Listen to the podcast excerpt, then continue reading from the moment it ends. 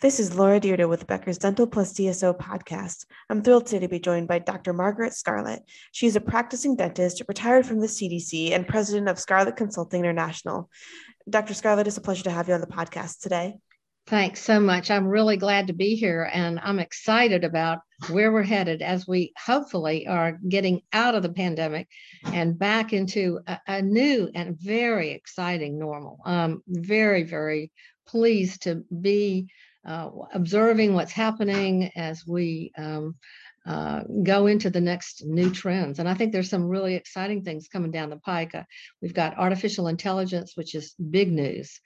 Um, and artificial intelligence is, is really, there's some very, very exciting developments in that area for dentistry, especially in the area of imaging you know, and during the pandemic, we saw a lot of increases in telehealth, um, and it, it was also extending into teledentistry. So teledentistry is now not becoming just something we use in emergency or when we're uh, when we have our offices closed, but something to augment and make practices more efficient. Um, so it's kind of a, um, a, embedded into practices, which is fantastic right now. Um, I think the other thing too that that's happening is um, that a lot of the front and back office, um, you know, the credentialing of patients and of providers is becoming more automated and a little bit smoother and simpler, and even getting approvals is becoming a, a, a, a better process um, than it has been in the past. And, and most of all, I'm excited about the patient expectations.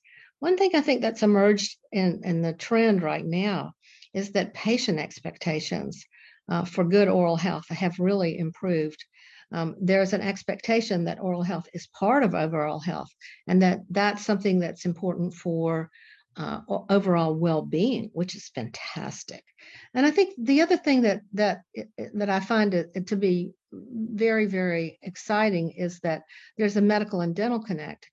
Um, on the professional medical side, there's also a growing recognition that oral health um, is important to overall health and it's part and the mouth is actually part of the body. So that's good news. One of the things that i'm most excited about right now too is the entrepreneurial spirit. This has really emerged. It's emerged in a big way right now in dentistry. You see a lot of investment in new opportunities in dentistry to improve oral health. On the patient side on the provider side and also on the payer side because it's these three areas that are that are really important and them working together is very very important. So i see a lot more things moving them together. Um, this entrepreneurial spirit is showing up in shark tank like uh, activities where new presentations with people with new ideas is happening. Um, there has been some investments not only from uh, wall street type uh, folks, but also from foundations who've never participated in in moving oral health forward, and some exciting things to look at extending access uh, for oral health to the community at large, and for the DSOs and the and dental offices to see themselves as providing care to the whole community, maybe in a limited fashion or maybe to the community as a whole, um, and however it is that they can best operate. But it's not just confined to the walls of the, the four walls of the dental office anymore. And I think that's a very, very exciting thing. Um, the, the other thing, too, now that some of the foundations are, are interested in oral health, there's some issues about how we can make oral health available and accessible to everyone. And, and that might mean lowering whatever barriers that there are, like language issues. There's a lot of opportunities for looking at language right now. And um, if someone is a uh, speaks Spanish, how it is that you can go and and and have programs and have people available to you who can help translate and be able to uh, help your patients understand the importance of oral health if if Spanish is not your native language. Um, so there's a lot of opportunities there. And most of all, what I'm excited about too is that right now, I'm seeing it in practice, is that patients want more comprehensive care. And that's really exciting. Instead of let's just do this, we're in the middle of a pandemic. I see patients now moving to a place where they're saying, gee, doc, I want to get everything done. Um, I want to get it done now. And I think that that's something that we haven't really heard in about two and a half years. That's amazing to hear. And Dr. Scarlett, thank you so much for going through all of that. I really appreciate you touching on that mix between the oral care and overall healthcare. I think that, as you said, is a really exciting trend. And then seeing patients motivated and wanting to come in to the office. Um, when you think about dental practices and small DSOs across the country, what do they need to do in order to make sure they're ready to capitalize on this trend of patients wanting to come into the office, patients wanting to have oral care be really part of their overall healthcare? What can they do to attract them and bring them in um, going forward? Well, you know, teledentistry is a great way to bring them in.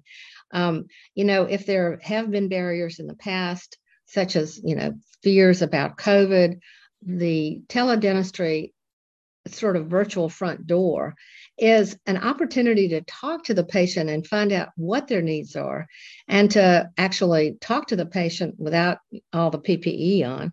I love that. and so, and it, to really assess what they need and then what you can provide. And it's a way for the provider and um, and the patient to dialogue about what their needs are, what their expectations are, so that those can be aligned. And that's something that we didn't really do before. Um, during the pandemic, when um, when the patients were greeted with uh, uh, uh, me, the provider, with all the garb on, it was really hard to talk to the patient face to face. But many patients have become accustomed to talking to their providers in telehealth on the medical side. And now their, their expectation is that we'll talk to them through teledentistry, assess what their needs are, and then we can schedule in office time and be the most productive that we can be. And so that's, I think, very, very exciting. And also, one of the other nice things is that I'm in Atlanta, and I'll tell you, the traffic is really bad.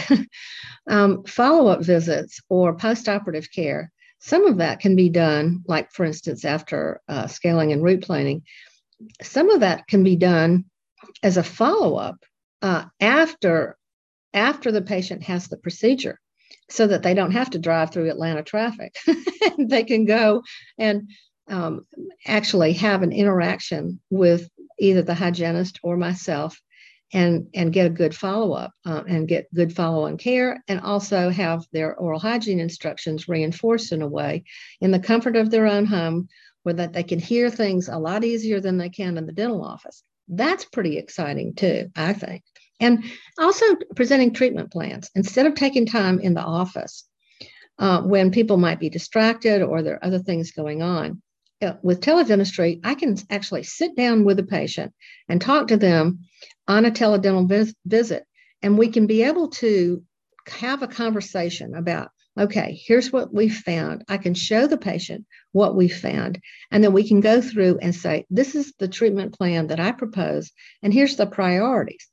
And if there's other specialists that need to be brought in, instead of leaving that up to the patient and then the patient is lost in follow up to the orthodontist or the oral surgeon or the periodontist, we can actually have that specialist on the teledentistry visit um, at the same time. That's pretty exciting and that's new. That's that's a new and different thing, and that I think is really uh, made the continuity of care very very uh, uh, available and possible uh, in a way that wasn't pre-pandemic. So um, I think it's more fun and more interesting. It just is another tool in our toolbox to be able to help us provide the best possible care for patients. That's pretty cool.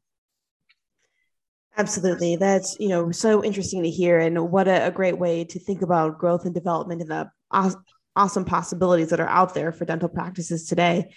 Now, is there anything that you see that is kind of a common challenge or anything that dental practices are struggling with or, or areas that you are um, thinking about for growth? I know we've talked about a lot of exciting things going on, but I, I can imagine there's some challenges out there, especially for um, practices as well. Oh, the two biggest things I'm, I'm hearing is the staffing. And, um, you know, I, I think now in terms of staffing, finding great dental assistants and dental hygienists is a real challenge, particularly dental hygienists. Some one in 12 dental hygienists has left um, dental practice. That makes it very difficult to find um, uh, good dental hygienists for your practice that match, uh, you know, your office environment. And I and and what we're doing right now is is doing a stay interview. You know, what would it take for you to stay? Um, I know that many of us during the pandemic learned, and myself included, learned to do some things um, during some staffing shortages in the pandemic that maybe we didn't do before. Maybe we're learning to live with uh, fewer staff, but the staff that we have now, we want to be sure that we can keep them. So we're now having stay interview. What do you need to stay? so uh, we've seen the great resignation this past summer. We're seeing it in dental practices too. So I think that stay interview, what would it what would it take for you to stay? What do you need? How is it going? And having those conversations with staff is really important. Um, and creating an environment where it's a win win for both the doctor, the patient, and the practice. That's really important. Fantastic. I think that's amazing to hear. And I, Dr. Scarlett, I think just one other thing I wanted to ask before we wrap up our conversation here. When you look at the dental industry as a whole, where do you see it headed over the next uh, few years? And, you know, what are you most excited about? Is there anything you're nervous about? I'm excited about the opportunities and the challenges of artificial intelligence.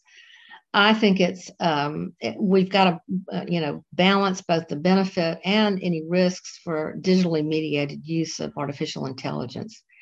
Um, we know that there'll be some use cases, particularly with imaging, and um, artificial intelligence is, is an important and exciting decision support tool.